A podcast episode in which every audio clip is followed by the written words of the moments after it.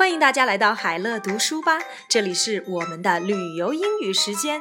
今天呢，我们来询问一下游泳池的开放时间。Excuse me, what time is the pool open until? It's open until 9 p.m. Is that an indoor pool? Yes, it is, and we have a sauna room next to it. Do I have to bring my own towel? No, there are some complimentary towels at the side of the pool.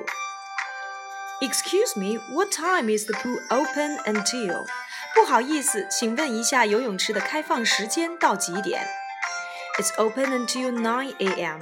开放时间到晚上九点。Is that an indoor pool?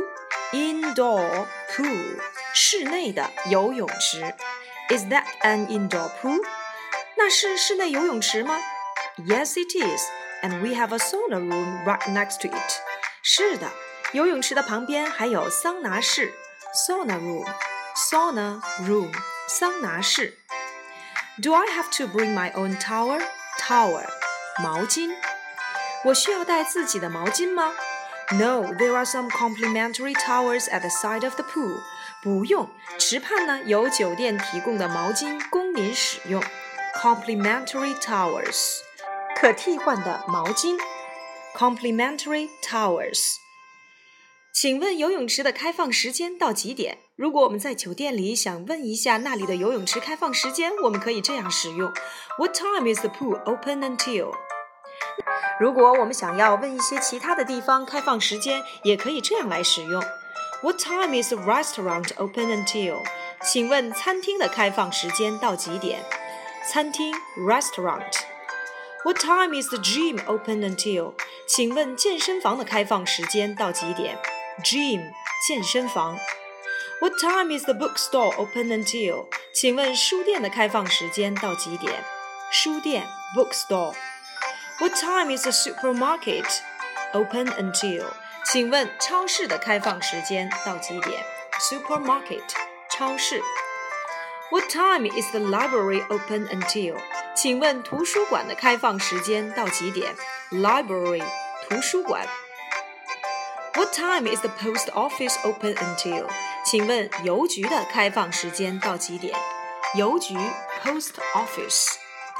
如果你还有其他的要求，比如要求早上有叫醒电话的服务，你可以这样来使用：Excuse me, can you give me a wake up call tomorrow morning at seven o'clock? Certainly, madam. Can I have your room number, please? Yes, my room number is five two eight. No problem. We'll make sure you get a wake up call at that time. Wake up call 叫醒电话服务。Can you give me a wake up call tomorrow morning at seven o'clock? 可以麻烦您早上七点给我一个叫醒电话服务吗？当然了，时间的表达方式，比如说六点半 （six thirty）、八点十五 （eight fifteen） or a quarter past eight。 七点半，seven thirty，八点钟，eight o'clock，五点四十五，five forty-five or a quarter to six，九点钟，nine o'clock 等等。关于酒店的一些恐怖传闻，嗯，我们的第一个问题是：电影《一四零八》中的恐怖闹鬼酒店位于哪一个城市？A. 纽约，B. 波士顿，C. 凤凰城，D. 旧金山。很多人都看过《一四零八》这部电影，内容是叙述一个不信邪的作家不听酒店经理的劝告，执意要住进一零四八这间闹鬼的房间。之后，作家在这间从来没有人活着走出来的房间内度过了生平最恐怖的一个夜晚。不要以为这部电影纯属虚构，其实一四零八这个恐怖房间真实的存在过，在波士顿的欧尼帕克豪斯酒店。也就是 Omni Parker House，它是一家拥有悠久历史的高级酒店。它成立于1855年，内部装潢非常的古典华丽。2009年时，这家酒店还被评选为美国十大富有历史意义的酒店之一。在这座高雅的酒店内，有一间房间因常年闹鬼而被酒店视为禁忌。酒店规定，服务人员绝对不能安排任何旅客入住此房。一四零八的作者听说了发生在这个房间的离奇事件之后，便将这个真实事件改写成一四零八这个故事。胆子大的好奇宝宝们到波士顿玩时，如果刚好入住这个酒店，不妨跟前台人员聊聊天儿，说不定会听到什么独家新闻哦。所以，我们这道题的正确答案应该是 B. Boston 波士顿。第二个问题，住美国的酒店需要付哪些税呢？A. 州税 B. 城市税 C. 联邦税 D. 酒店税。如果你觉得住在中国缴好多税，那你一定小看了美国万万税的课税制度。住美国的酒店，除了基本房费以外，结账时你会发现要多付好多钱。